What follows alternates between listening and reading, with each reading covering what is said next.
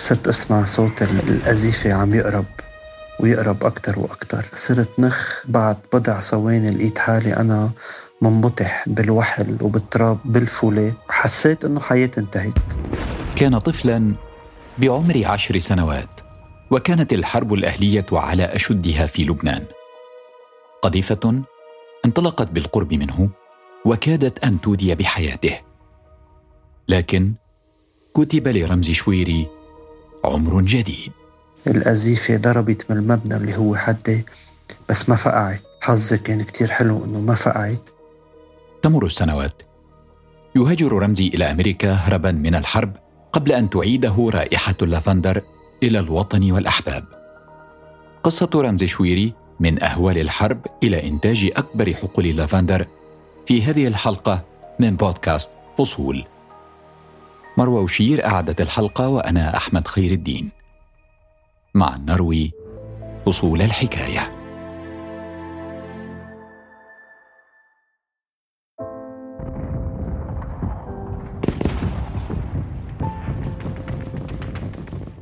أنا أعتبر جيل حرب. ما بقدر أنسى صوت القواص، صوت المدافع، صوت الانفجارات، الأيام اللي قضيناها بالملاجئ، الخوف على حياتي، على حياة عائلتي، بيي اللي كان يروح على الشغل ويرجع كل يوم وخايفين عليه، المشاهد اللي كنا نشوفها على التلفزيون، كل هول ما بقدر أنساهم. يعني يوميا في أصوات بسمعها بحياتي بتردني لورا على أيام الطفولة. في أكتوبر تشرين الأول من عام 1974 ولد رمزي شويري في بيروت. كان عمره 1 سنة حين اشتدت الحرب الأهلية في لبنان. لا تزال أصوات الرصاص والانفجارات ومشاهد الموت والدمار عالقة في ذهنه. يستحضر رمزي كيف كان طفلاً ينتظر يومياً عودة والده سالماً من العمل، إلى أن جاء يوم تأخر فيه الأب، فتملك القلق والرعب أهل البيت. عمري 9 سنين.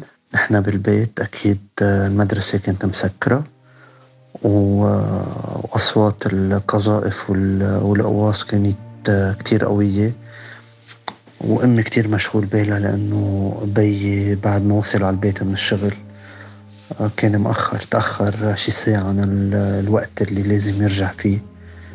وفجأة مفتح باب البيت وبسمع صوت أمي بالعالي. بيطلع بي واصل على البيت وكان مجروح بوجهه، اللي عرفناه بعدين إنه بي هو جاي من الشغل. تقوص عليه بالسيارة، انكسر إزاز السيارة وطرطش الإزاز على وجهه، ووجهه صار كله عم ينزف دم. ورغم الحرب والدمار كان رمزي شديد التعلق بالأرض. يقول إن لبنان كما رآه كان جنة منزلة من السماء على الأرض.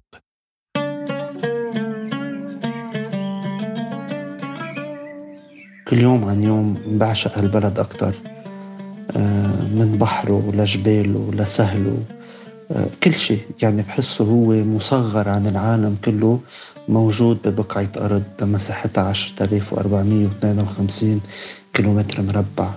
كل شيء موجود بالعالم، كليته ممكن نلاقيه هون بلبنان بهالنقطة الصغيرة. منذ طفولته دأب رمزي على العمل ومساعدة أهله في أشغال الزراعة. كانت لعائلته أرض مزروعة بالفول، وكان يومياً يحمل المعدات ليعتني بالزرع. وفي يوم من أيام الربيع استفاق رمزي باكراً كعادته وانطلق في يومه. كان كل شيء طبيعياً قبل أن ينقلب كل شيء.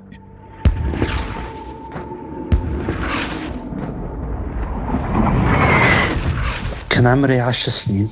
فقت نهار بكير ونزلت على حد البيت. كنا زارعين فول، كان فصل الربيع وزارعين فول، وأكيد ما كان عندي مدرسة. نزلت انتبه على الفولات، أخذت معي منكوش ومعول، وأنا عم بشتغل فيهم سمعت انطلاق قذيفة باتجاهنا.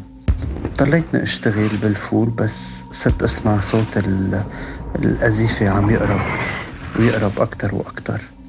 كنت واقف، صرت نخ.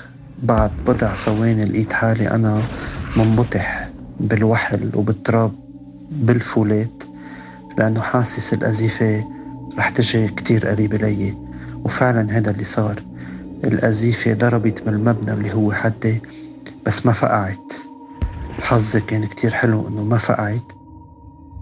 القذيفة كانت قريبة من رمزي. لبضع ثوان أحس أن حياته قد انتهت، لكن لحسن حظه لم تنفجر القذيفة، بل ضربت المبنى المجاور للحقل وتطايرت شظاياها حول المبنى.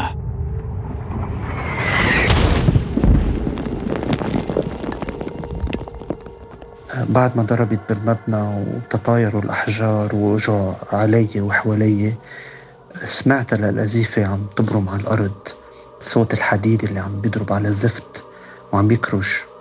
حسيت إنه حياتي انتهت. نعم، بهالثلاث أربع ثواني اللي بتاخد من انطلاق القذيفة لوصولها حسيت إنه هاي خلصت الحياة هوني. فكرت بأهلي إنه شو صار، ليش أنا برا، شو خلاني كون هلأ بالفول، عم بشتغل بالفول. ركضت على المبنى بعدين كلني وحل وخايف. أول شخص اللي عبوجة كانت عمتي الله يرحمها. أنا بتذكر عيونها كيف طلعت فيي، قد ما كان لوني أصفر انصدمت، ما كانت عرفتني إنه أنا كنت برا. هيدا المشهد ما بيروح من قدامي، من هيك من ذهني، إنه هيدي أكتر مرة كان عندي حسيت إنه إجا دوري أنا وأفقد حياتي أثناء الحرب. دامت الحرب الأهلية في لبنان أكثر من 16 عاماً، وأودت بحياة عشرات الآلاف من اللبنانيين. لا يزال رمزي يستحضر بحرقة مشاهد الموت والخراب.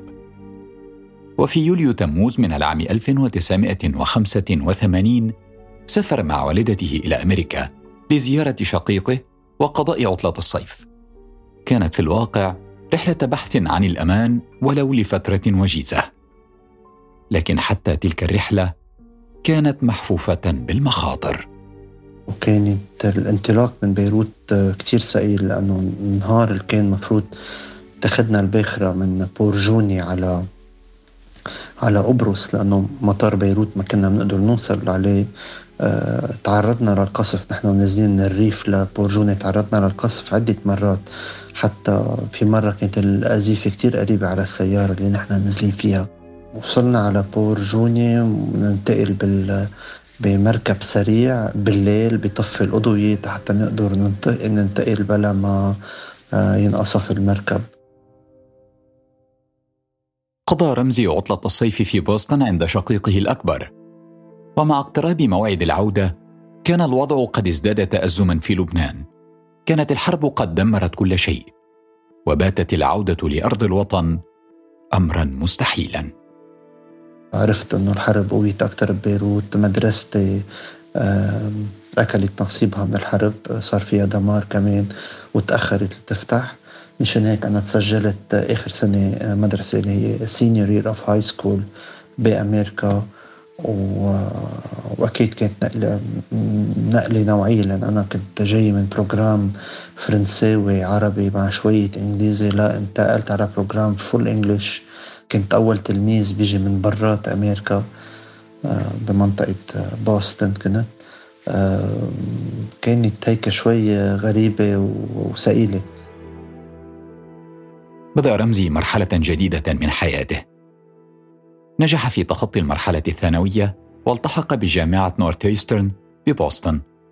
يقول إنه كان الطالب الأصغر في الجامعة بسبب اختلاف نظامي التعليم بين لبنان وأمريكا. درست هندسة صناعية وتخصصت بعدين بإدارة المعامل، عملت Engineering Management مع اختصاص بالManufacturing Systems. تخرجت فعلياً سنة 94، كنت الأول بصفي، ومثل ما بتعرفي الشركة تتجي عادة بتاخد الأوائل بصفوفهم. توظفت بشركة عندها معامل ورق وكرتون، مركزها الأساسي بفيرجينيا. روزلاند فيرجينيا، وعندها معامل بأمريكا، صرت انتقلت بين المعامل تبعولها ما بين بنسلفانيا وماساتشوستس وجورجيا لفترة سنة. بعد تخرجه من الجامعة عمل رمزي في ولايات أمريكية مختلفة، وبعد سنة واحدة سنحت له الفرصة ليعود إلى بلده لبنان. هناك أسس شركة لطباعة الورق والكرتون مع والده. أمريكا كانت بالنسبة له محطة الانطلاق واكتساب المعرفة والعلم، ورغم رغد العيش اختار رمزي العودة إلى وطنه المنهك من الحرب ليساهم في إعادة بنائه.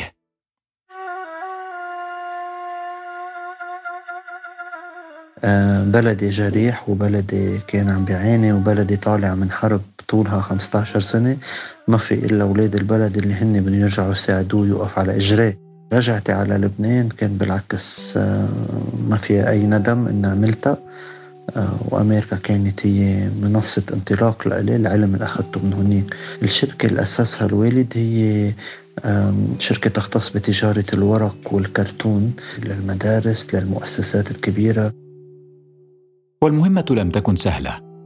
عاش لبنان بداية من عام 2015 على وقع أزمة اقتصادية حادة كان لها تأثير كبير على جميع المؤسسات والمرافق، لكن رمزي لم يقف مكتوف الأيدي.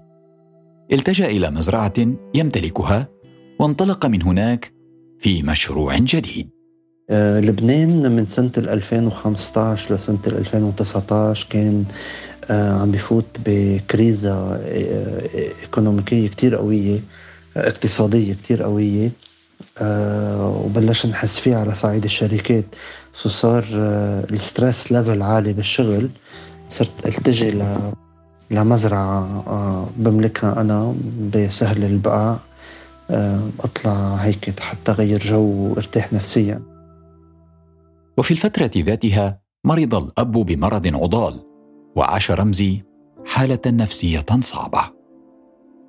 المرض تبعه كان اسمه Pyramidal Disease، هو من نوع منه ألزايمر، بس إنه من نوع الألزايمر ومشكل من أكتر من نوع من ال neurological disease، إنه بيصير الدماغ ما بيعطي أمر لكافة أعضاء الجسم، يعني صار نسي كيف يمشي، نسي كيف يأكل، وفعلياً صار ينسى كل شيء لدرجة إنه خسر النطق، فترة خسر النظر تبعه، ما بعرف إذا خسر السمع تبعه. مرض ثقيل جداً، بتشوف الشخص قدامك مثل الشمعة عم بيدوب. استفحل المرض بالأب. عاش رمزي لسنوات صعبة، كان يبحث عن أي شيء للتواصل مع والده الذي فقد حواسه. من هناك جاءت فكرة زراعة اللافندر، وهو الوالد بحط ريحة برفيوم أساسها اللافندر، ومن هونيك إجت الفكرة إزرع لافندر بطريقة المشهد منه لحاله بريح الأعصاب، وبطريقة ما يمكن تقدرني على التواصل مع بيي بطريقة هيك سبيشل ويدمني على اتصال فيه.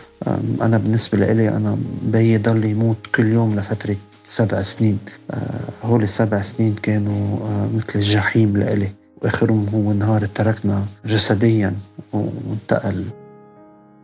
مات الأب، لكن رائحته ظلت مع رمزي بعد أن حول اللافندر إلى وسيلة للتواصل مع والده الراحل. والفكرة تحولت إلى مشروع كبير من خلال زرع آلاف الشتلات سنوياً وشراء الأراضي المحيطة قصد التوسع أكثر وأكثر. كما التجأ إلى بعض الدراسات للتعمق بشكل أكبر في زراعة اللافندر. اضطريت التجأ لدراسات أونلاين مع جامعات خارج لبنان كرمال أتعمق أكثر بزراعة اللافندر، وكمان كيف تحويلها بعدين لمنتجات. كمان سافرت على أوروبا، رحت شفت بأوروبا هني كيف في أسر بيقدروا يعيشوا من حقول اللافندر عندهم، وحبيت اجي هون فرجي لبلدي انه نحن بلدنا بالمناخ اللي عنده اياه نحن بنقدر نعمل مثل اوروبا واحسن. وجربت ساعدهم بقدر الممكن احسن ما يضل هون زراعه تقليديه، الخضره العادي، بندوره، خيار، بطاطا، هالامور. في الواحد يزرع امور غير بالارض تبعه وتفوت له مدخول اكبر. يقول رمزي إنه كان أول المروجين لزراعة اللافندر في لبنان، وهو ما عرضه لعدة صعوبات إضافة إلى تأثير الحرب والأزمة الاقتصادية. أكثر الصعوبات اللي واجهتها هي إنه عدم معرفة حدا هون بلبنان، أما ما في زراعة اللافندر بكثافة بلبنان كزراعة أصلي، زراعة كإنتاجية. فإذا أنا كنت من أوائل التجربة وعلي كنت أتعلم من أخطائي. الصعوبات اللي واجهتها قطعت فترة في الحرب مع داعش، وصلت كتير قريبة على حقل اللافندر تبعي وما كنت أقدر أوصل لفترة معينة لحد ما صار في تحرير سلسلة الجبال الشرقية بلبنان. كمان الكريزة الاقتصادية خلقت لي مشكل، إنه نحن أنا فوق بحاجة لدور مولد كهرباء مشان بير الأرتواز اللي عندي إياه، والمولد بحاجة لمازوت، وبالسنتين الماضيين مادة المازوت كتير مفقودة بلبنان وفجأة صارت كتير غالية. يعني صار كلفة استخراج المي من الأرض صارت باهظة. هيدي من أكتر الصعوبات، ومضطر أسقي، ما بدنا الشتي اللي يموت. لكن ورغم الصعوبات نجح رمزي في توسيع حقول اللافندر. يمتلك اليوم ما يقارب 13,000 شتلة مزروعة، ولم يكتفي بذلك، بل نجح في تحويل تلك الزهرة إلى منتجات أخرى ذات استعمالات مختلفة. اللافندر عدا عن مناظره الحلوة، هي زهرة بتهدي الأعصاب، نوع من المسكن. نستخرج الزيت منها والإسنشال أويل تبعها يستعمل لكتير أمور اللي علاقة بالأشخاص اللي ما بتنام بالليل، ممكن تحطها على المخدية تبعها بيساعدها بنوم أحلى. اللافندر دواء، يعني استعماله كتير كبير، ممكن يستعمل كمعقم، مطهر، معطر. نحن اليوم بنعمل منه صابون، بنعمل منه شمع، عندنا عسل اللافندر، وأكيد بنيبس اللافندر وبنحط بمخدات صغيرة ليحارب الحشرات داخل الخزائن، وبيعطي ريحة حلوة للتياب. كمان بنعمل منه ديودرنت، قريبا بنعمل شاي اللافندر. استعملت كتير كتير كتير كبيرة.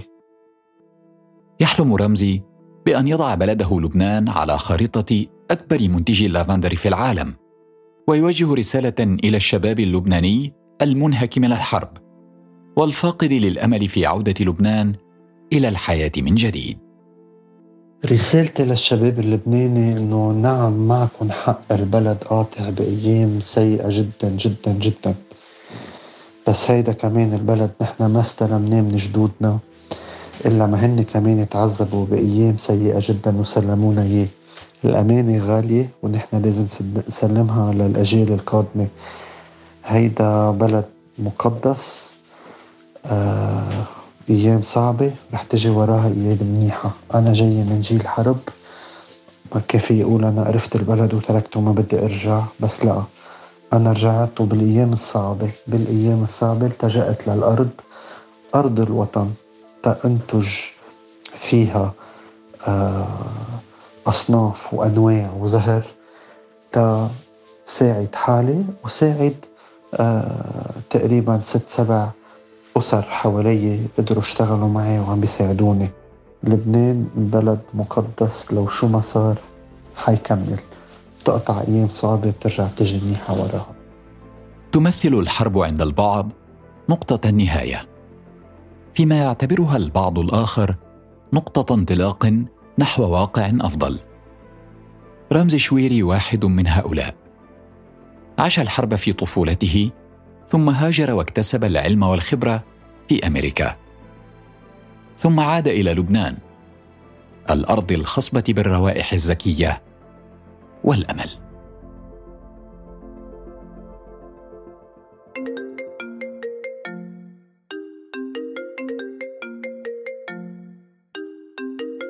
مرحبا مروة، شكرا لك على هذه القصة الجميلة. قبل أن نختم الحلقة ظلت في بالي أسئلة عن اللافندر. حدثيني عن هذه النبتة، هي الخزامة ذاتها صحيح؟ نعم صحيح، الخزامة هي اللافندر، لكن يبدو لي أن اللافندر له عشرات الأنواع. الخزامة نبتة من بلادنا أصلا، موطنها بلاد الشام ومصر والمغرب الكبير، لكنها تنمو في جنوب أوروبا أيضا، واستخداماتها الصناعية الحديثة بدأت هناك، فلذلك شاع اسم اللافندر بالعربية أيضا. صفيها لنا ولمن يسمعنا مروة لو سمحتي.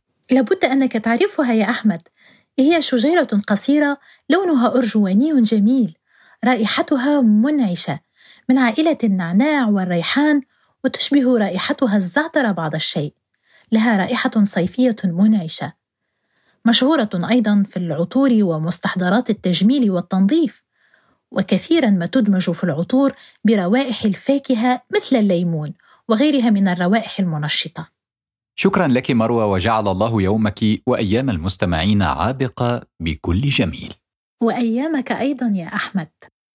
وكان هذا بودكاست فصول، تحيات مروة وشير وأحمد خير الدين، مع النروي فصول الحكاية. استمعوا لبودكاست فصول على تطبيقات البودكاست أبل وجوجل وسبوتيفاي وساوند كلاود، وعلى الحرة.com وآثير راديو سوا.